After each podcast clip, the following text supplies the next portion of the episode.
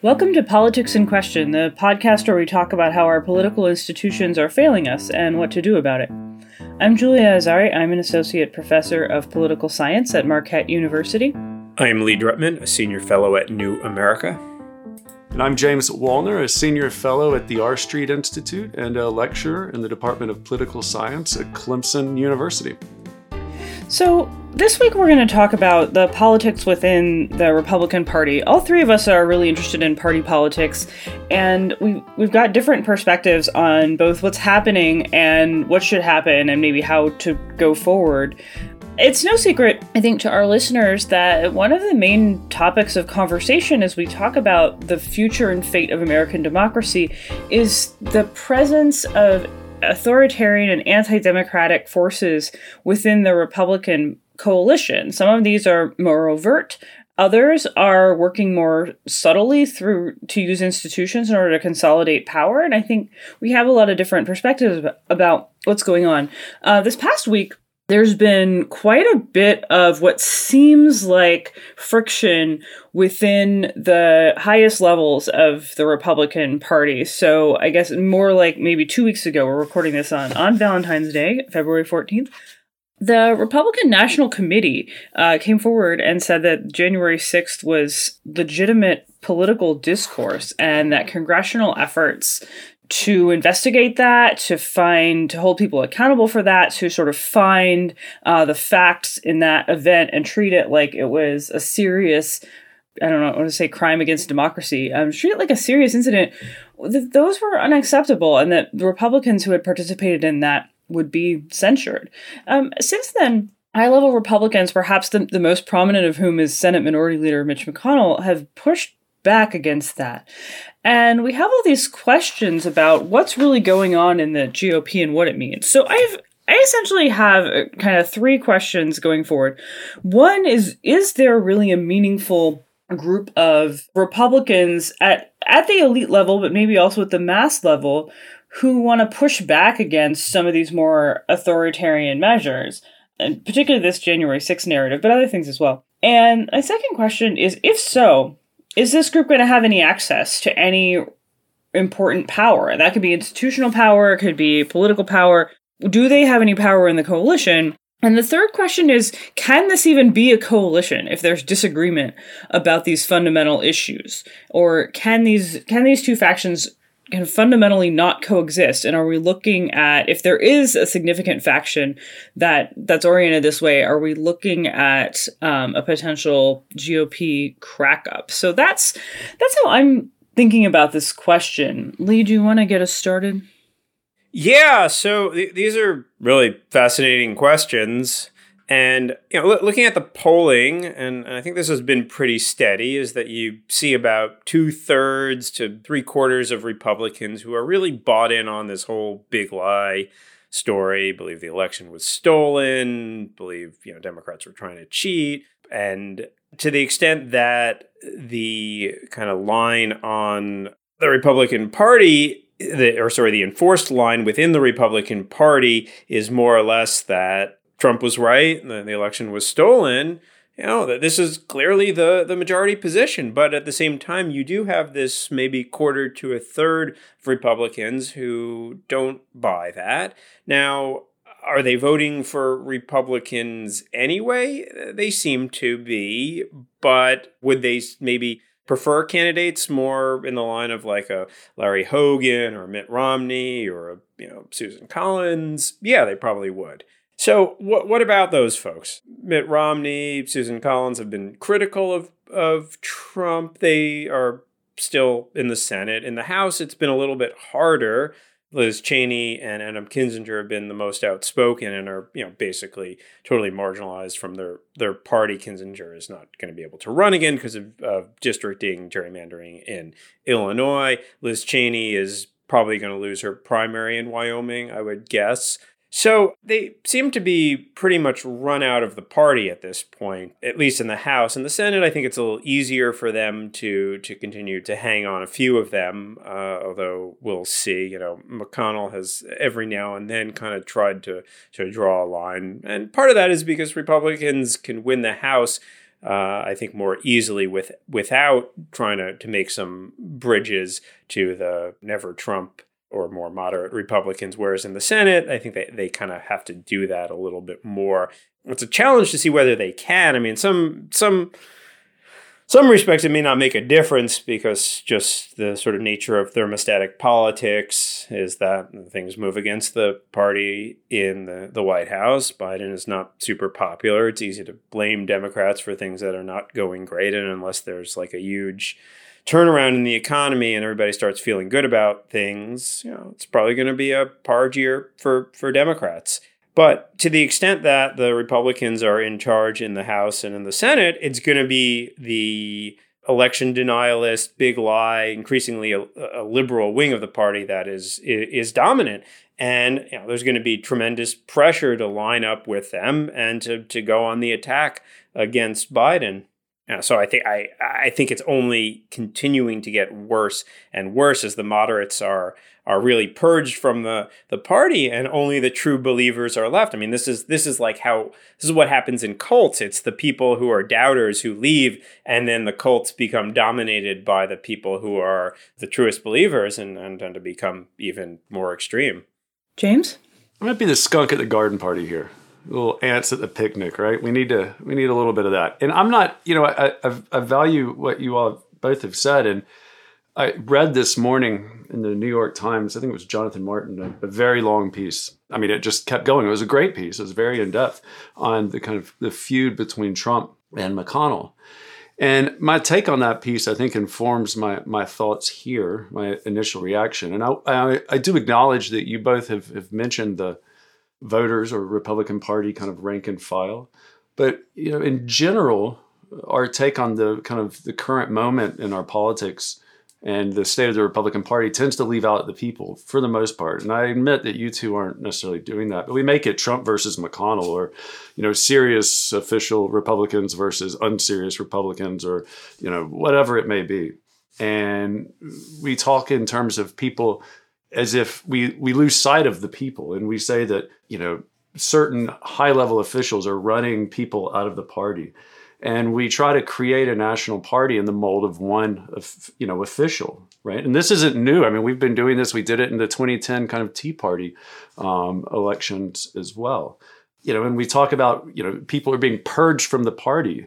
And we've lost sight i think. We've lost sight of the fact that we have members. And if we just stick with the Senate right now, I mean, we have members who represent states, and states have different populations, different interests, different people.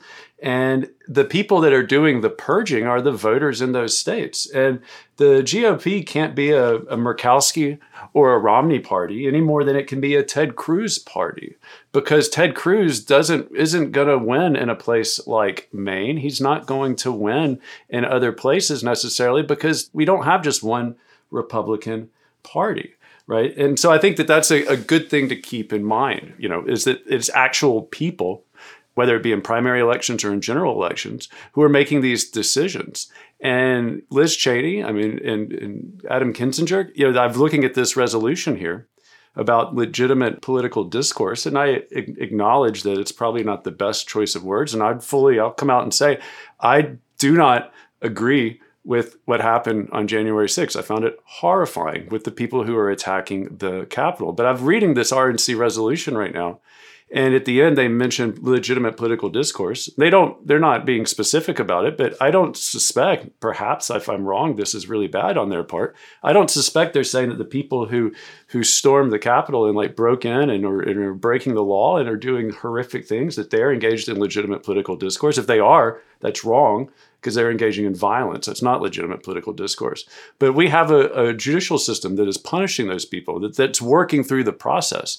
I think to the extent that we are looking at a congressional investigation that is is looking into other people who weren't storming the barricades, who weren't engaging in illegal behavior, then I think it's a it, it is a different story. Um, because we do have people who stand up in front of the Capitol and give fiery speeches and say we have to fight. I mean, just go look at anything AOC said prior to running for office. Look at the speech that she gives in November of you know 2016. I mean, this is a kind of normal discourse for people on the left and the right. The only difference is this time there was also a whole bunch of armed hooligans who decided they wanted to storm the Capitol, and I think that's horrific. So I'm gonna there. That's just me being the skunk at the garden party, and I'm interested to see what you guys think. Well, we need a skunk sometimes at the garden party. I think. I mean, I think these are useful. We never need skunks at the garden party. I don't know what kind of garden party you're going to, but I mean, a skunk is just it's going to make it smell pretty bad. Yeah, but I think it, so. It, this is a really good entree into what I was going to say, right? Which is that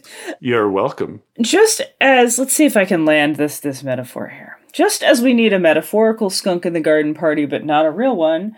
I think there's something. There are some interesting questions about kind of the, the rhetoric of denying the the opposition or the sort of fiery rhetoric of fighting and the actual behavior of fighting.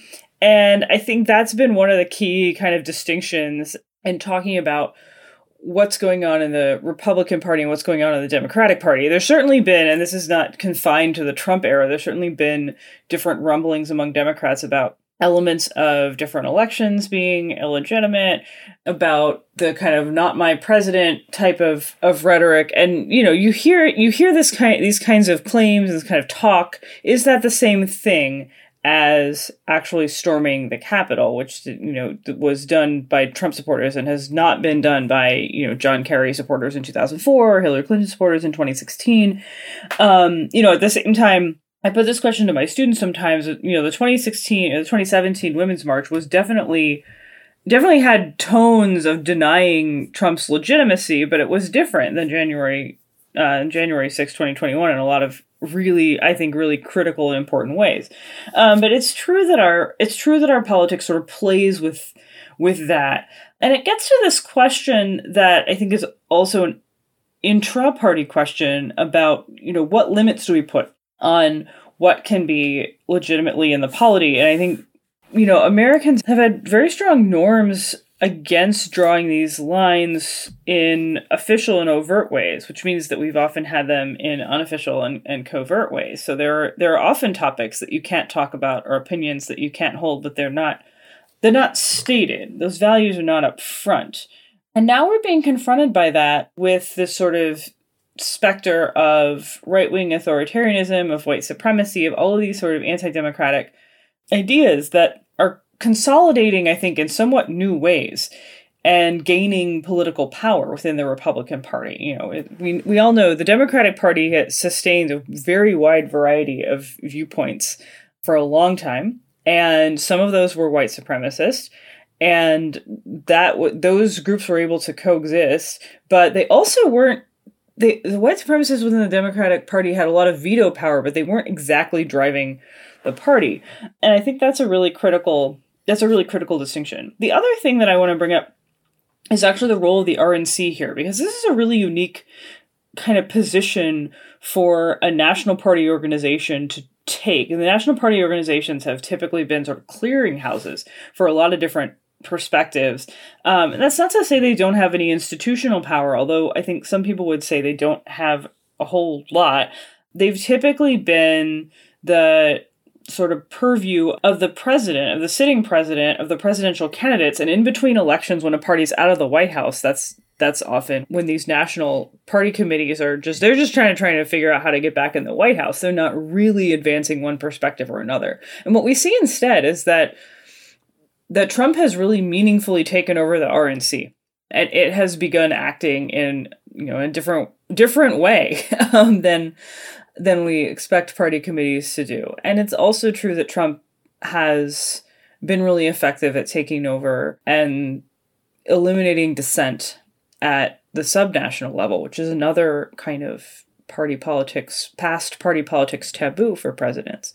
So it's it's a really interesting it's a really interesting dynamic organizationally on the Republican side, but it does leave this question of can there be dissent? You know, can there? I think you alluded, James, the idea that there's a, you know, this this sort of need to have a multifaceted and big tent kind of party. That has been how American parties operate.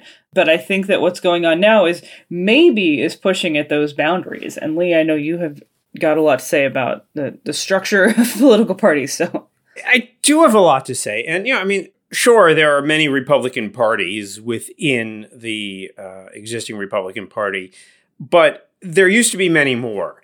And what used to make the political system work is that the parties were sort of these incoherent, overlapping coalitions, right? You had liberal Republicans and you had conservative Republicans, liberal Democrats and conservative Democrats. So this was like the the weakness of national parties kind of made politics work. You, you had stronger local parties as institutions then.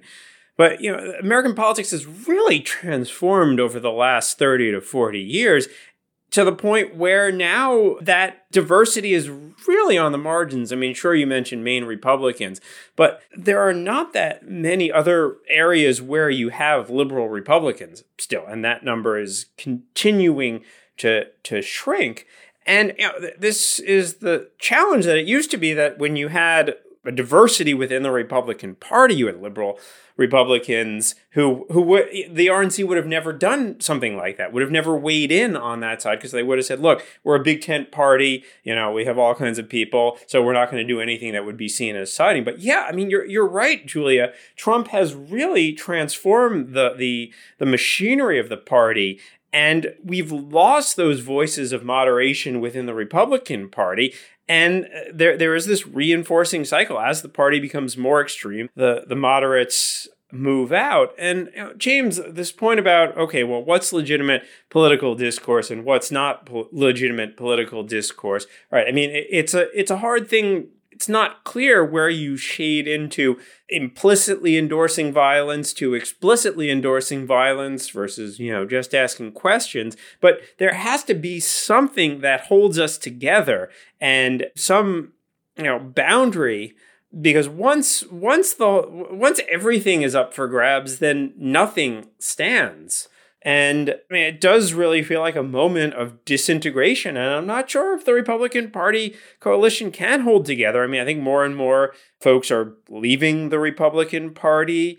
And, you know, one race that um, I think to me is the most interesting Senate race of 2022 is uh, the, the Utah race, in which Evan McMullin is running as a, an independent, basically a moderate Republican. And the Democrats will probably not run a candidate. And if that happens, then I think McMullin can defeat your, your friend James Mike Lee and a, a former guest on this program. And that would, I, th- I think, create a kind of uh, new opportunity for in some states that are lopsided for one party, you know, for for some moderates to to emerge. And I think that would be a good thing. That would bring much more diversity back to uh, representation in Washington, which we desperately, desperately need.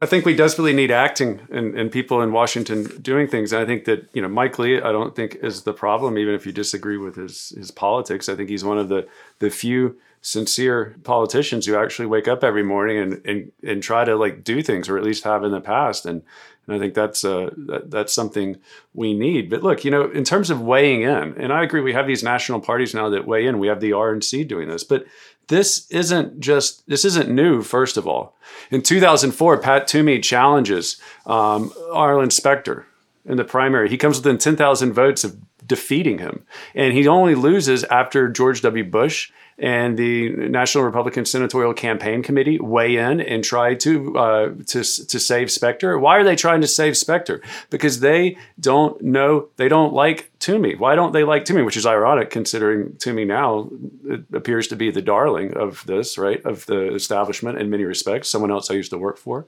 but they weigh in. In 2010, we have the Senate Republicans um, weighing in. The NRSC is trying to support certain candidates in primaries over other candidates. In 2014, they weigh in. In this New York Times article, McConnell says we changed the business model in 2014 and have not had one of these goofballs nominated since. That's the leader of a party referring to party members as goofballs, right? He talks about how we're going to, you, you know, I'm going to punch you in the nose, uh, referring to the Tea Party. We have the Republican Governors Association weighing in and backing primaries. So it's not just a question of Trump doing something or the RNC doing something on behalf of Trump. It's also the other side, the establishment doing something, and they've been doing it a hell of a lot longer, it seems to me. And on top of that, and I think lost in all of this is what about the voters? In what world it's kind of a bizarre thing. In what world if you're a voter of, of, some state and you know all of a sudden you have these national and we've always had this to a certain degrees but you have these national groups that are basically declaring some voter in your you know trying to to push people out of the primaries before they can even begin to get in. When pat toomey challenged arlen specter again in 2010 you have mcconnell and others actively courting tom ridge trying to push pat out from even running in the first place so, I mean, I think we've kind of lost sight of democracy in a lot of respects, or at least lost, lost sight of the, the kind of democratic activity that takes place in elections. And as far as the diversity in the party, I would say that there is someone who sat in Republican Party conference meetings every single Wednesday for two hours of one of only four staffers. I can tell you there's a lot more diversity than we think. And we don't see it. And the reason we don't see it is because they don't do anything. All they do is vote to confirm judges, literally. That is all they do now. And so we get this environment where we can have a lot of this rhetoric, but in reality, if you force senators to actually come to the table, go onto the floor, cast votes on amendments, that sort of thing, you would see very, very quickly that there is a lot more diversity. And then the people can reward them or punish them or do whatever else they want because these Senate seats aren't the property of the National Party. They're not the property of the Democratic Reform Movement. They're the property of the people in those states. And whatever they do, whomever they send is ultimately going to be their call and their decision. So I think giving myself the last word here, we're still sort of dancing around the critical question, which is, I think, really borne out by your comments, James, about the, the role of the voters and the role of a political process, which is can you have a party where an increasing number of people seem to have rejected that political process? And to what extent can we understand how prevalent those views are? Um, and are they prevalent in the GOP mass electorate, or are they just sort of, you know, we just have these really loud voices of people who say wacky things? I think that's really that's really the question going forward. And so I think that I, I want to end on this note of sort of challenging E. E. Schattschneider and this idea that democracy happens between parties and not within them, because I think what happens within parties is actually really critical to what goes goes on in, in our democracy. So we'll see going forward how this GOP story unfolds. This has been another episode of Politics in Question, and I thank you all for joining us. Thank you for listening to Politics in Question. This show is a joint production of New America and the R Street Institute, and our producers are Shannon Lynch and Jason Stewart. Theme music was composed by yours truly.